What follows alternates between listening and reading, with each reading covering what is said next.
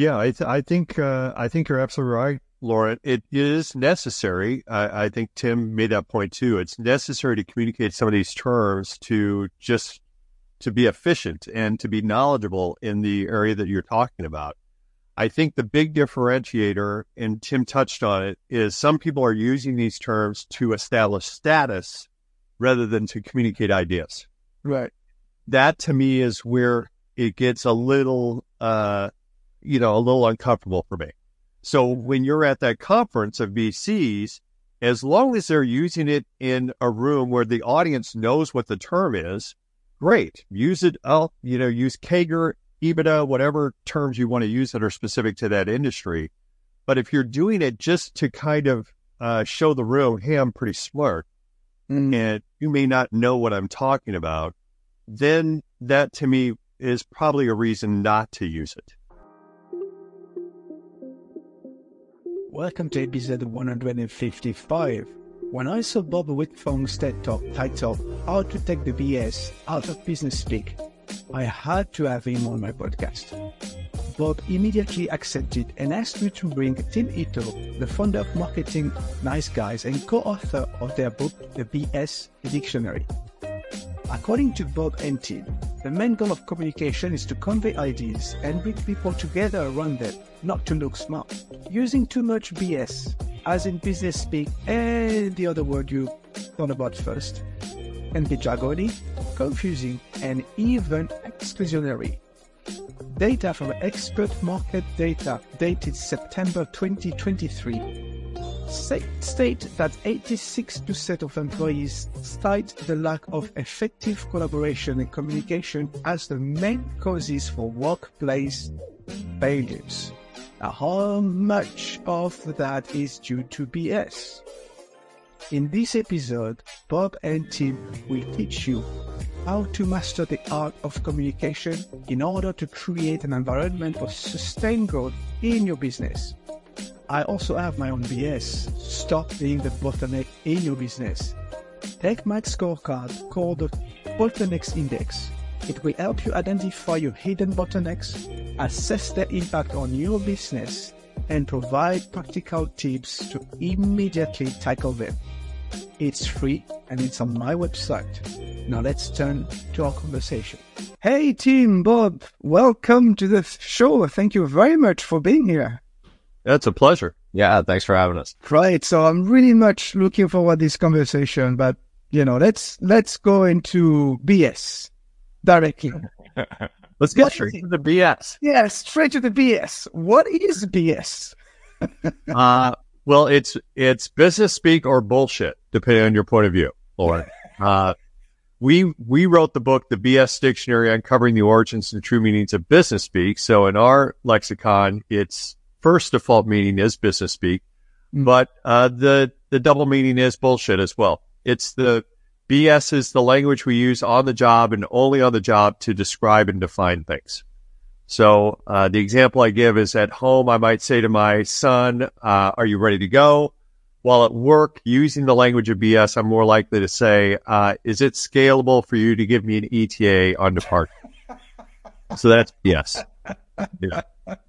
Yeah, that would be a big BS, this one. Yeah. so is business speak BS as it bullshit? Yeah. I mean, it, it, it, it, it can be. I think, you know, we can get into this, but every industry's got its own little language now. Yeah. And I think what happens is that everything is so specialized these days that, that I think people feel this need to belong and show that they know this specialty that they're in. And what happens is that, you know, there's a lot of jargon used in a lot of different places. Um, is it BS? Is bullshit in a lot of ways? In some ways it is. In some ways, I think it's just a necessary part of that sort of industry or that culture that you're into. Mm. And, and does it know any borders? Uh, increasingly, no, because we live in a globalized economy more and more. We're doing business with everyone around the world, right? Uh, whether it be virtually like we're doing today or in person. Uh, it's, you're doing business with people in China, India, the United States, Europe, uh, Africa, South America all the time. So one of the common languages of business is English. And a caveat, a subsection of that is this BS, which to Tim's point, there is some need for it. There's some shorthand that is necessary to describe and define things effectively and efficiently. But uh, what our bone to pick is that uh, it's too often used as a way to shield uh, what we commonly know as bullshit, basically. Uh, you're just cliched and and not saying yeah. much. Uh, have you done any uh, research in uh, other languages than English? Yeah, we Bob. Hey, Bob. Bob did a whole thing about like BS in different languages, like Germany and yeah. what, Chinese and other things like that. So there are certainly terms that are used in different languages that are, um, you know, really unique to just those places and those cultures. Yeah. Yeah, a thought that occurs to me, Tim's right. We did research on different phrases in different languages and also some terms that we've adopted in the English language from different languages. So German has a lot like uh, Zeitgeist and uh, kaputt uh, are German uh, words that are used in in BS in the English language. But uh, one of my favorites that falls in this category of what you're talking about is is there BS in other languages? for uh, for an American English speaker, when we say a business task is impossible to do, we will often refer to it as "it'll happen when pigs fly." Uh, in the Netherlands, they the same concept will often be described as "when the calves dance on the ice." Yeah, and in Russia, uh, they will say same idea. It will happen when a crayfish whistles from the mountaintop. So, you know, do you know what they say in France? No, what? Wow. We say when uh, chickens will have teeth. Ah, there you go. so that's great. Yeah. So you started talking about about the the, the, the reason why it it exists, BS exists, but I would like to go. I would like to go deeper. Mm-hmm. And you know, I went to this event two, three, two or three days ago, and it was a, an event for uh, VCs mainly. I'm not. I'm not part of that world, right? So for VC, for those who don't know, it's venture capitalist. Yes. And it is really much outside my area of, uh, of expertise. And there was a lot of, a lot of BS, a lot of, you know, this, this industry has developed a lot of, uh, specific words like VCs, like LPs, like I learned a new word, emerging fund managers. I didn't know it existed. Second only fund. I mean, there's so many, so many words that some of the conversations, some of the presentations they were they were uh, making, honestly, I was lost. I didn't understand anything. right. Yeah, exactly. Like you said. and and you know, your book described, I think, 300 words, if I'm not if I'm correct. But you you mentioned somewhere that you found more than 900, and not only not only in English. Yeah. So. Yeah. What is the point of having all this BS when you know not all people can speak it. I, I mean, I, I the one thing I would say is that what has happened, I think, is that people inevitably, because everything became so specialized, like venture capital is a very specialized area, marketing is this very specialized area, right? It, it just like it. Public policy programs at, at a university are very specialized areas. They're just really very the language that's used is is become so technical and I think a lot of the things have become so technical that I think people use shorthand and then they to be try to be part of this sort of club that's that sort of is in the know. Um, I think you're seeing a lot of adoption of it because there's just this movement to be sort of feel like you're in the know of things. You know, there's this I, I I often say there's this there's this concept in marketing called social currency. And what it mm-hmm. is is that you hear something and you pass it along to seem cooler, smarter, funnier, or whatever. It could be a joke, it could be any any number of things. It's the same principle I think that happens with jargon and BS is that you hear something and then you you really want to pass that along to seem cool or smarter or, or in the know. And I think that's that's a lot of what happens uh, unfortunately for people who are outside, that gets harder. So, you know, some of that is just knowing your audience and knowing who you're speaking to because ultimately you're a bottleneck guy, Laurent. And so like, like you don't want to create a bottleneck. If you want to better communicate, you have to understand who you're talking to. And I think that's what happens with a lot of people is they don't differentiate people in the industry versus outside. Absolutely. But you see, for for instance, sorry, sorry, Bob, uh, we'll, we'll go we'll go to you. Like I'm a I'm a startup mentor, right? So, and before being a startup mentor, I was not familiar with the startup world, but I had to learn the startup BS so that when I am when I have a, a coaching conversation, a mentoring conversation, I understand what they're telling me. Yeah, you know. So if you want to be part of the club, like you said, Tim, you have to learn the language instead yeah. of them making you know, an effort to adapting to you, to everybody. yeah, I, th- I think uh, I think you're absolutely right, Laurent. It is necessary. I, I think Tim made that point too. It's necessary to communicate some of these terms to just to be efficient and to be knowledgeable in the area that you're talking about. I think the big differentiator, and Tim touched on it, is some people are using these terms to establish status rather than to communicate ideas. Right that to me is where it gets a little, uh, you know, a little uncomfortable for me.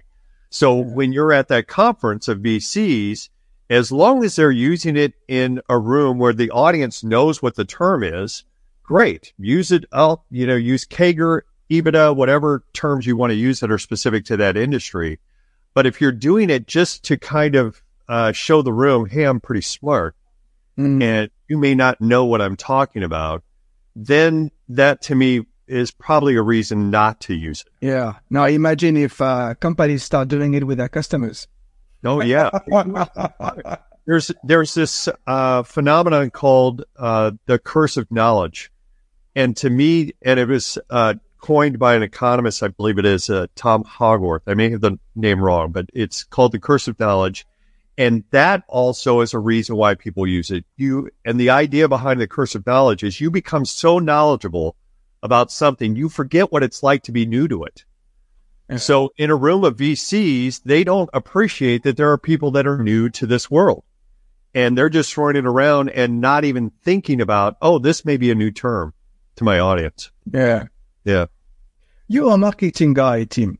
Yes. Do, do you see, do you see that a lot that that issue of you know uh, tr- tr- tr- communicating too much BS to your customers. yeah, I mean, it, I you know we deal a lot with small businesses, so yeah. small businesses. I, I don't want to say they're not as sophisticated in the marketing terminology as maybe other customers are, it, it, but I think everything now has become even social media marketing, right? Just a branch of marketing has become so specific in terms of like the terminology used. Like email marketing has its own yeah. lingo, right? The, like if you do e-commerce, it has its own language. Mm-hmm. And I think the, the hard part for a lot of businesses and a lot of entrepreneurs is just, especially when it comes to marketing, is just each one has its own. So like I, you know, I'm just trying to learn marketing and you're throwing terms at me that are these, this, this, this, and this, right? It's just, it's a lot of, um, I think now it's on like in all these different industries, I would say it's, it's become overwhelming to the point where, you know, like I said before, I, I think to me, it's, it's a matter of always as a business, you have to understand the audience you're talking to, whether that's your employees, whether that's the customers you have, whether that's whoever it is, partners, you have to understand kind of their knowledge level or what they, what they don't know because sometimes you have to stop and you have to explain it. Like I'll, I, I teach a class. So I say KPIs. Does everybody know what KPIs means? Um, and you know, some of people in the class don't, right? So I think that's, that's where you have to, I think, be a little bit more empathetic to the person that you're talking. And I think embrace, embrace the culture where it's okay to raise your hand and say, I don't know. Yeah. Too. That's important. Absolutely. Yeah. Yeah. yeah it's, uh, you're, you're, so in, in the end, um, because again, what what what I see more and more is uh, I have the impression that the the the the, the bigger the company, the more sophisticated the language, and it is done it is done on purpose, like you said, or because we want we want to show off. Right. Yeah. Uh, but there is one very simple rule that every marketers know. It's the KISS rule. Keep it short and simple or keep it yeah. simple, stupid. Yeah. it's the option I, I prefer. And it works, it works, you know, all the time. Basically, yeah. basically simple ideas, uh, have, have, a better impact than complicated, complicated ideas. Mm-hmm. But hey, why? So if we know that, why do we always forget about it? It's a good question. Uh, that's uh, that's the you know the million dollar question, yeah. right? Is why do we still do this? Yeah. I think one of the my professional background when I came out of college was as a journalist, and one of the rules of journalism is on first reference of any term that your audience may not know, you spell it out. So KPIs, for example, key performance indexes, right? You say that fully on first reference, and you put in parentheses it it, I'm going to refer to as KPI moving forward.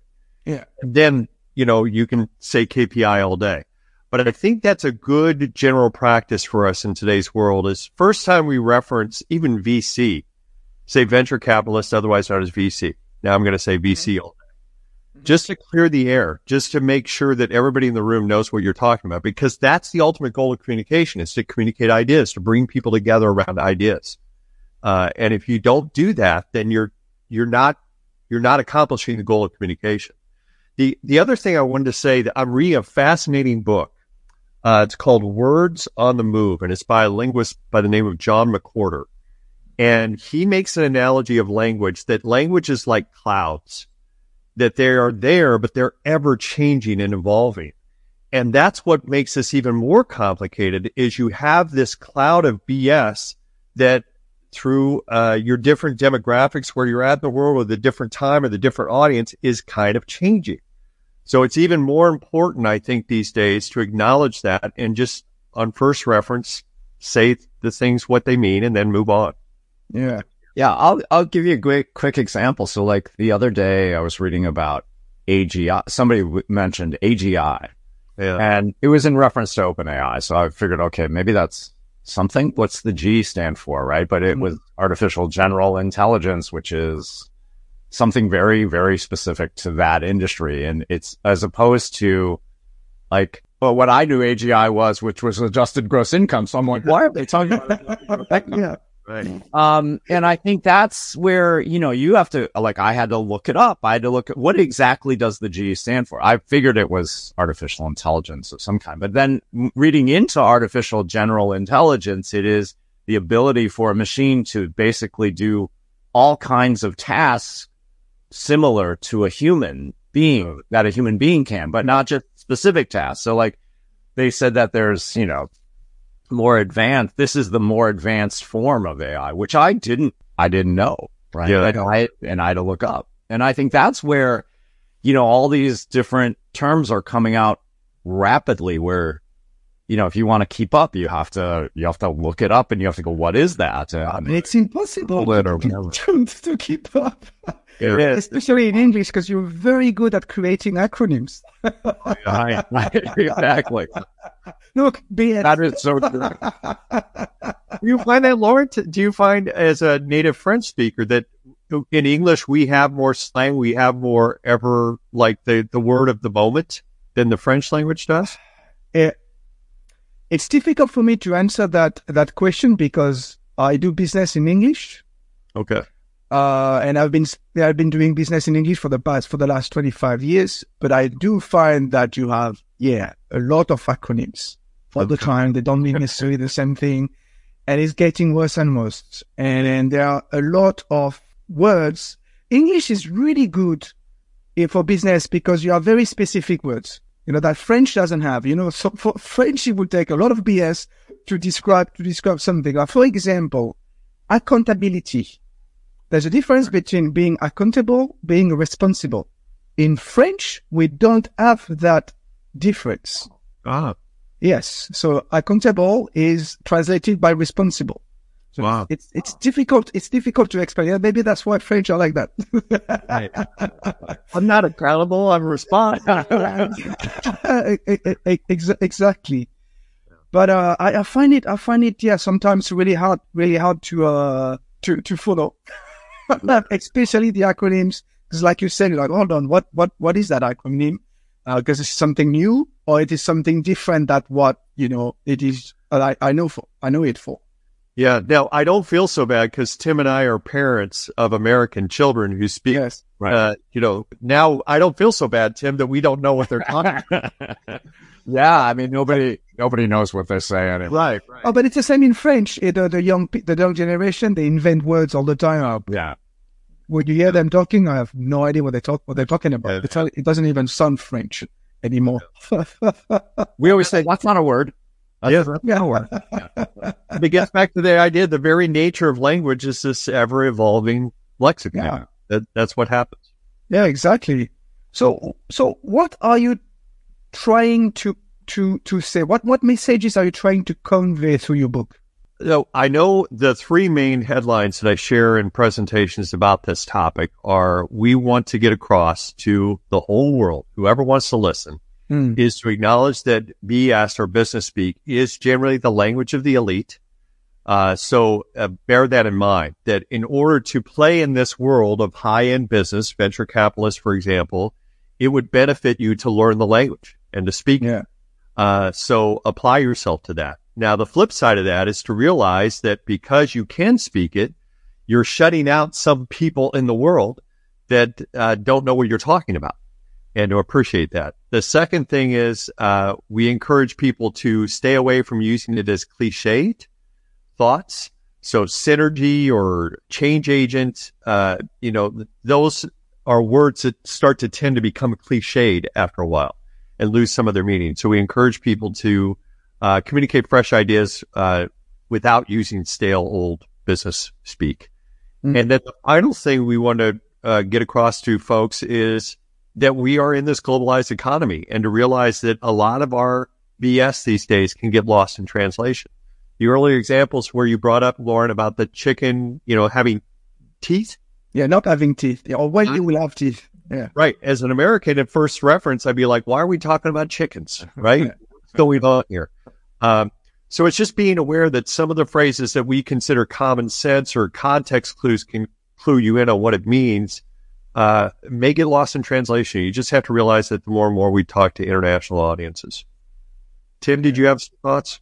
No, I mean, I think you said it. You said it well. I I think, like I said the previously, I think a lot of it is just understanding who you're talking to, and if you understand who you're talking to, you can customize it so they feel comfortable. Because ultimately, if you want to communicate, you want to make sure that your audience feels comfortable with what yeah. you're saying and they understand what you're saying. Because that's the best way to avoid a bottleneck in terms of like what you're trying to get out there. I, that is just sort of common sense. And I think a lot of people just get wrapped up in the moment.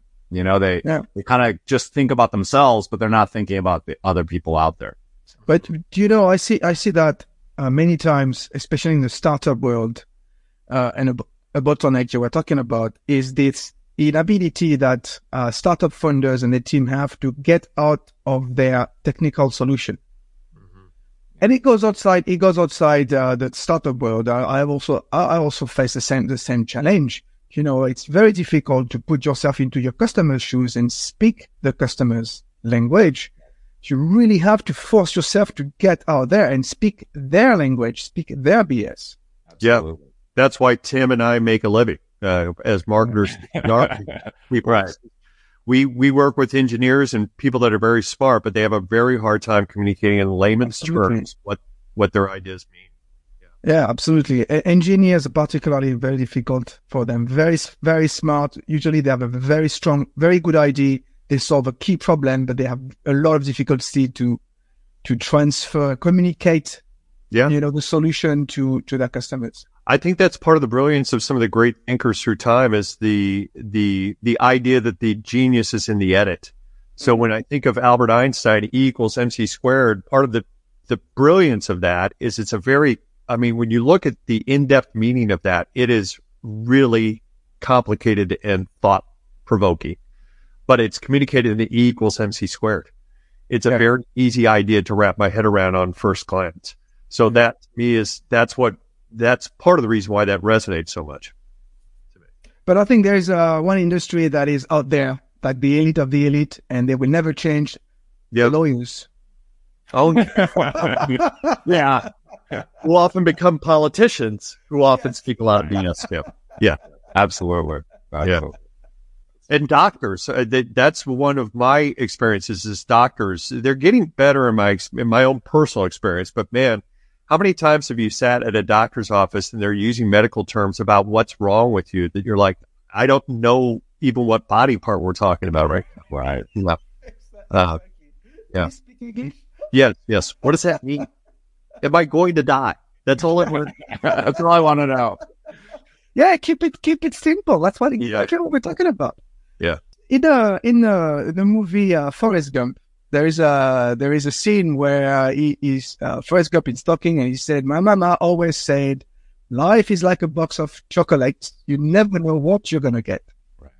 Use the same reference in your book. You describe business is like a box of chocolates. Can can you explain? I mean, we did, um, you know, we did a, a few different movie terms and, and some of it is because movies are a good, uh, are a good way that, that those phrases or jargon get as become part of the culture, Mm. right? We often, like, I'll give you an example, like the right stuff. We, we, like, so a, a term that came out of that was push the envelope, right? It was, so Tom Wolfe wrote the book uh, about the space program and Chuck Yeager and a bunch of other people who had kind of been pioneers in that. And they, you know, the, the, the, phrase had been around for a while, but he was the one who really popularized it. And then when the movie came out, this idea of pushing the envelope, which now is really a part of our jargon, which means to kind of go beyond what you think is possible. I think for us, what was fascinating with things like that, where you see arts or culture push language is that, you know, we didn't, I didn't really know the origin of what that was. So the envelope in this case isn't like a, a paper envelope, like that you send a letter in. It, it is the mathematical envelope where it's the slope, for example, at which it's the slope, for example, if you had a ladder against a wall, it's the slope at which the center of the ladder falls down the wall. So what they, what a lot of the pilots at that time were kind of thinking were, oh, well, how fast can we make this plane go and then still make the turn? Yeah. And so that was the idea of pushing the envelope, but it became sort of a regular part of business speak. So a lot of the arts, you know, influence, influence the language we use on the job, I think. Yes. and, uh, th- thinking of the right stuff, it also gave us screw the pooch. Yeah. It also gave us screw the pooch. Exactly. And very I did, not, I did another one. Oh, really? I'm free, feel free to use it, Laurent. It's I mean, Tom Wolfe is great because he also, right, the, the whole term masters of the universe, Yeah. right? Everybody using masters of the universe, that came from his book, Yeah. right? Yeah. So, So, Lauren, back to your original question, life is like a box of chocolates. There's a literal meaning to that, right? Which is, uh, you know, life is kind of this unknown but sweet discovery, right? And I, Mhm. there's some of that to BS. Uh, and the other part of it is what Tim's mentioning is that these, these movie phrases become, uh, quick shorthand to describe a bigger issue. So in business, uh, other, uh, movie phrases that have become common at least in American English, is if you build it, they will come. Uh, coffee is for closers. yes. Mm. Uh, you know, it, it, all these things, uh, come May from the movies. force be with you. Yeah, man. You are. Yeah. Uh, this isn't my first rodeo. This is, Uh, it comes from Mommie Dearest. So all these, you know, things that we kind of take for granted, uh, actually came out of movies. Right, right. Yeah. And that's what is, is interesting about your book is because it's, it is a dictionary. You, you're going like from A to Z with different words. You're giving, you're giving like the, uh, the, the real definition. And then you're giving like a BS definition. So there was one that I, I took like very funny. Uh, ballpark. The real definition is rough estimate. Your BS definition is pulling a number out of one's, you know, yeah. which is really- that's what it, I completely, I completely agree. Yeah. But then you give the origin of that, uh, well, Yes. of that uh, BS. That's really, that's really, really interesting. So Thank you. Thank you, Laurent. And Tim's been instrumental and the research has really been Tim's baby. So Tim is the expert on, on origin research. I, I mean, I think it's a fascinating topic because, you know, where things come from to me is is just one of those things that's I'm just curious about. Like, where does that word actually come from? Where did that phrase? Who started that phrase? Like, who created that? And I think, you know, you don't always get the exact answer, but you can kind of at least see where it appeared now. Um, there's a lot of great resources out there that you can kind of kind of figure that out through research. Yeah, you've you've had a great. I mean, some origin stories that Tim stumbled upon are great, like Lunch and Learn, right? right. It was from two housewives in Nebraska. Tim found that out. We actually compared notes with the Oxford English Dictionary, and they gave us credit for that one. We were like, "Hey, we found something that they didn't know." and you know, there's other things like boondoggle. The origin story of that is fascinating to me. Steal One's Thunder is a fascinating origin story, and that's all in the book. I, I, agree with Tim. Some of the funnest parts of writing this book is just finding out where the heck these terms came from. Yeah. Some of the stories are are movies, uh, you know, possibly. They're the the plot of these origin stories is pretty interesting. Yeah, yeah. Uh, what what are what are some of your favorite uh, BS words? Go ahead. Want to go first or? Well, you know, I am still fascinated and it ties into the origin. I think Bitcoin and blockchain is fascinating to me.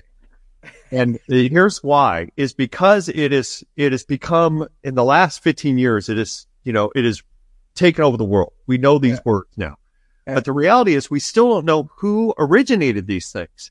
It was a white paper that dropped onto a message board that uh, is the first reference of Bitcoin and blockchain. And the author is unknown. There are theories as to who the person is, but for the most part, these ideas of a blockchain just fell from the sky, uh, which is fascinating to me. So those to me are right up there as far as my favorite BS words, just because of where it came, Tim. I, I like, so because of the origin, I like tycoon. Oh, yeah. Which, um, I did not know the origin. So everybody knows ty- tycoon is obviously this, we think of it today as this rich industrialist or somebody who's just made a ton of money and they're a tycoon. Um, but the actual origin is actually, is, is different from that. Um, so we did some research and we realized that actually it comes from, it's a Japanese term that got changed over time. And what happened was that, uh, so the story goes is that Matthew Perry, Commodore Perry, basically uh, went to Japan and he, you know, is the famous black ships incident where the Japanese sort of realized that they were the technology, they were really behind on the technology. And so Perry was the, the spurring, made, made the Japanese kind of have the whole Meiji period, which is the whole restoration, the, the basically the modernization of today's Japan. Mm.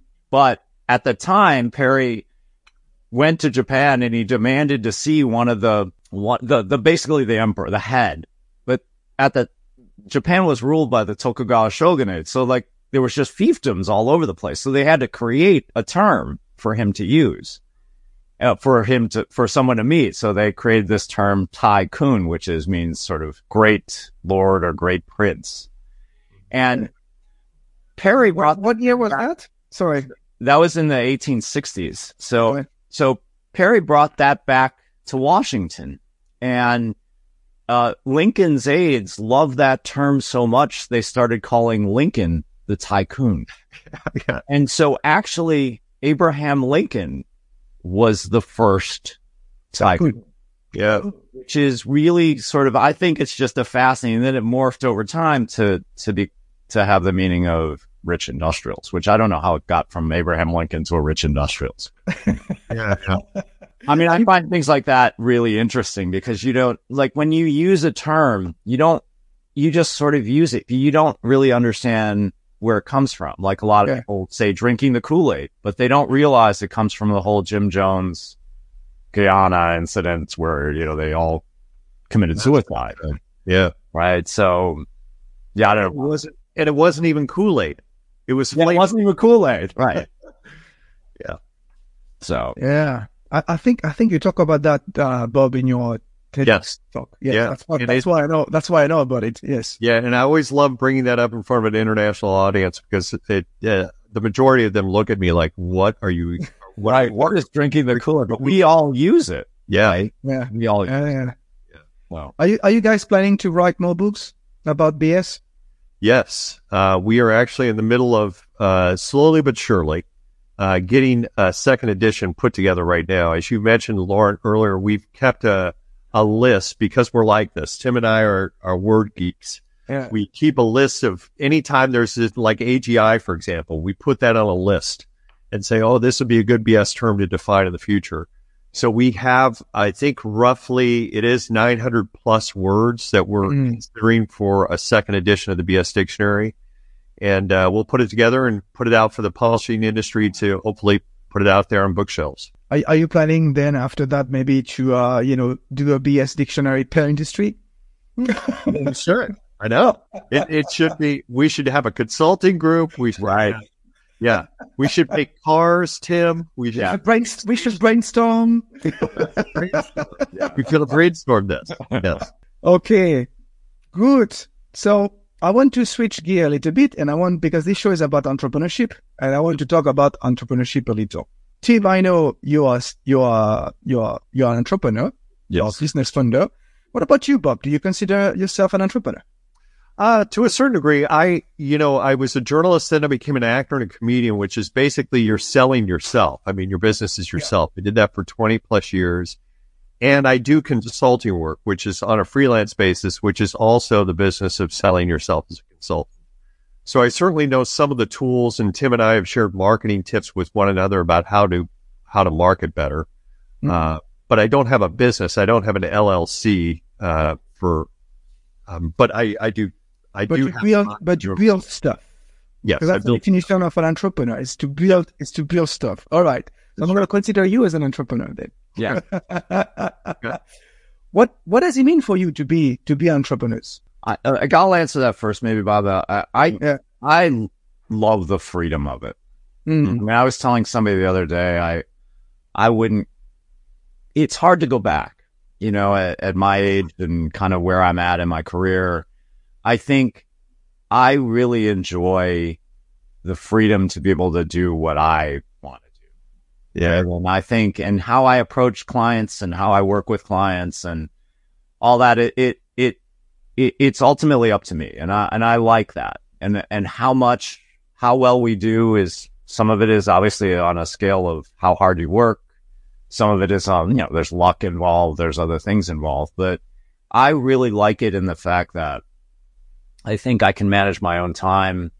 I have the ability to kind of work when I want, right? I don't have to necessarily be in an office and show up all the time here. I can work at night. I could work weekends if I want. I can work during the day. I could work, right? So I think it, it there's a, there's a great freedom in it. Um, yeah. you know, there's a lot of risk. You know, there's a lot of, obviously you're taking on a lot of, um, you know, you, you have to try to make money. And so I think there's a lot of, it can feel a little bit like you never get off that hamster wheel, as it were, right? You're always kind of running and running and running. Um, but that said, I think I, I wouldn't change it for the world. Mm. Yeah, I, I would agree with Tim. I think that the, there's a lot of, uh, I really enjoy executing a vision.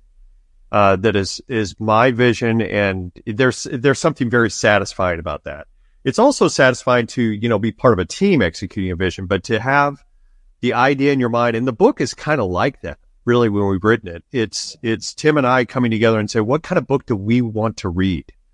Uh, what kind of book do we like? And let's write it.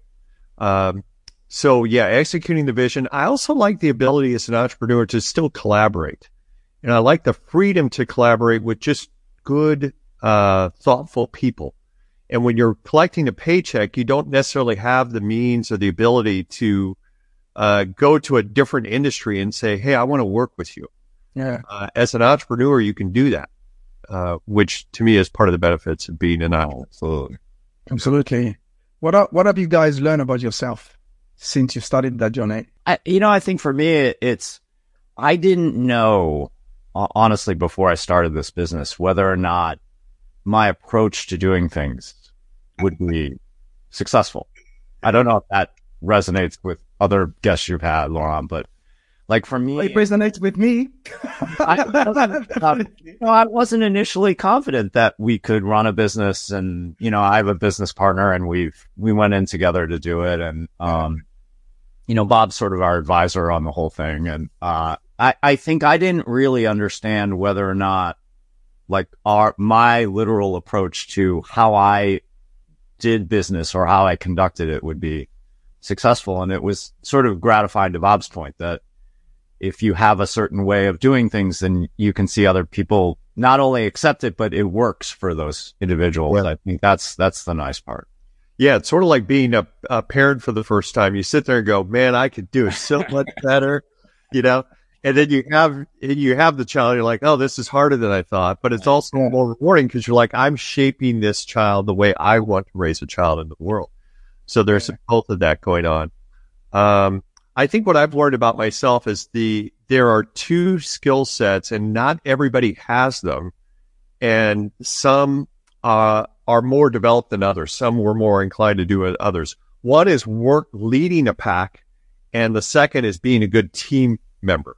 Mm. Uh, and as an entrepreneur, you've got to do both. I mean, you're not completely independent, but when you're collecting a paycheck, when you're a salaried employee, you've got to be a really good, you know, take orders, execute, move on, right?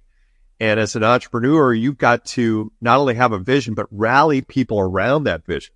Yeah. Those I, I find that sometimes when I interact with other entrepreneurs, some, some entrepreneurs that have never had to collect a paycheck are almost unable to uh, be a good just team member. Uh, they're used to just executing their ideas. Mm. So it's difficult for them and vice versa. If you've spent your whole life just collecting a paycheck to suddenly be in charge, like Tim said, uh, it can be like, I don't know how to start. I don't know. I've never done this. Uh, but those two skill sets, if you have an individual that can do both those really well, that's a unique individual. Yeah. So it's a good, it's a very, very good point. Uh, I'm, I'm curious. Uh, when you meet people now, knowing that you wrote the book, do, do people pay more attention to the words they use? Oh, yeah. You, yeah. uh, anytime after I speak, there's always this, you know, I, I can, I, I don't know if it's subconsciously, but you pick up in the conversation with people afterwards of like, okay, I'm not going to use any big words here. I'm not going to, you know, if I do use big words, I'm going to define them, uh, you know, in first reference. Um, so, you know, that's the dilemma when we, when we present our ideas around this topic is we don't, we're not asking people to dumb down. We're asking people just to know their audience and be sensitive to uh, the, the pitfalls of communication sometimes with these terms. So yes, I do feel that when I'm talking to people post a presentation on this topic that they're kind of cognizant. Okay, I'm not going to use EBITDA on first reference. you know, find another term. Tim, do you have thoughts on that? Yeah, I never use EBITDA. okay. I, I okay. Yeah, this right. get another lexicon. Yeah.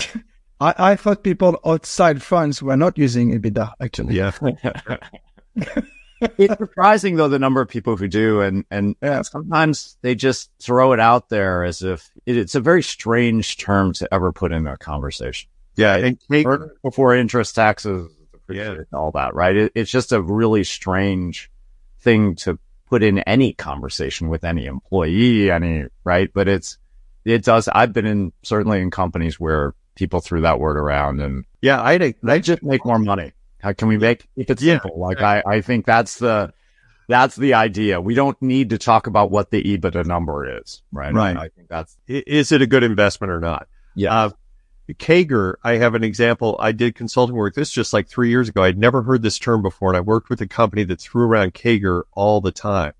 And I don't know if you have this touch uh, touch point in your uh, background, Laurent, but from an American uh, who grew up in America, CAGR is synonymous with like a beer drinking party at college because there's kegs of beer and we called them kegers. Okay. So when I was doing this consulting gig with this business company, they were referring to CAGRs. That's where my mind went. I was like, oh, we're talking about beer. uh, and then I had to look that up and they're, they're throwing it around because it's, you know, common in their, in their terminology. So. Yeah, so so so, but that's that's interesting because you guys are marketing guys. You advise clients on their yeah. communication. What are what are the, the the, the common mistakes you see? Uh, one of the things that I I see routinely is that with onboarding of new employees, there's no um, there's no uh, education on common terms used within the four walls. Yeah. Tim talked about how niche and how specific some of our industries have become. And even within companies, there are specific lexicon used at Tesla that I'm sure they don't use at Google. And mm-hmm. when you onboard a new employee, it would be helpful just to have a glossary of terms on day one and say, Hey, we, we refer to these things on shorthand. So just be aware of that. So that, that's something that I, I would advise every listener to do in their companies is, is put together a glossary of terms for new employees. That's a great advice. I've never thought about that. Yeah. I'm going to steal that from you to advise my client now. Okay. I mean, I think the other thing that happens, at least on the, cause I work with a lot of small businesses, is that they tend to bring their lexicon over when it comes to the audience. And so yeah. A lot of it, it happens to reflect them, but not who the audience is. Again, yeah. I, it, it's just a, it's, I think inherently we're all sort of, I hate to use the word solipsistic, but we're all a little bit the, the, the, the idea of us just looking at ourselves and what we care about and, and who we are, right? Um, without sort of thinking about, oh, maybe they don't know what this is, or maybe we need to explain what this is, or maybe, and that happens a lot in marketing and, and it's, it's companies inevitably reflect who they are without necessarily thinking about who the audience is. And that happens mm. every day. Big, small, medium sized company, everybody. Absolutely. All right. Time for my last and uh, favorite question. Okay. I want you guys to take all the experience that you have, the, you know, through as, as entrepreneurs, uh, the experience that you have acquired through writing the book and give me one practical recommendation for other business funders. I'll go first. Okay. All right. And I think it, it is stop thinking about yourself mm. and think about who you're speaking to or your audiences. I mean, it, it is to me the cardinal rule of not only business, but it's also, it's a life skill, right? You, you really want to be able to think about someone else. And if you think about someone else, I think you'll find that you're more successful. Mm-hmm. Yeah, I uh, my advice would be think about how would you describe this to your spouse mm. or to your parent or somebody who knows nothing about your industry over dinner or the next visit and use that as your jumping off point of how you're going to describe it to your next audience. Uh, because there's power again, not, you're not trying to dumb down things, but just try to, try to make it really simple and clear, uh, in a powerful way efficiently what here's what I'm trying to say. Amazing. Great guys. So, you know what is there's one thing to do? How can people contact you? Where can they find your book? They can contact me uh, you know, through uh, LinkedIn is probably the best way to get a hold of me. Um, so I'm Bob Wiltfong. There isn't too many Bob Wiltfongs in the world. Um, so you'll find me on LinkedIn and the book, which is right here. This is what it looks like. Uh, so can you can you uh, give the title again for the uh, listeners? Yes, it's the BS Dictionary: Uncovering the Origins and True Meanings of Business Speak. And there's Tim and I's name there at the bottom, so that's how you spell our names. And uh, you can find that book anywhere where fine books are sold: Amazon, Best Buy, um, not Best Buy, but uh, Walmart. Uh, some of the biggest retailers of books in the world have this. Nice. Book. And I will put I will put a link also in my, my show notes to your to your book. Yep. Thanks, Mark. And then I'm Tim at marketingniceguys.com. Uh, but, uh, you can reach me on LinkedIn as well. And I'm, I'm available to talk to anybody about pretty much anything. So let me, let me just plug Tim. Tim is a super, uh, great resource in the world of marketing. So if you're, if you're a small company, especially who's looking for some marketing help, uh, I highly recommend Tim Ito on Marketing Nice Guys. You, you've got to win. That was very nice. That was, you're welcome. Tim is paying me. Tim is paying me under the table. Yes, that was great. no, he's great. Thank you very much, guys, for guys for for your time today. Yeah, no, thank, thank you for having us on, Laurent. This is great. And thank you for listening. If you've enjoyed this podcast episode, please leave me a five star review. Go to ratethispodcast.com forward slash interviews podcast and follow the simple instructions. It only takes a minute, but it can make a massive difference in growing the podcast impact. I'll see you ne- next time. Bye for now.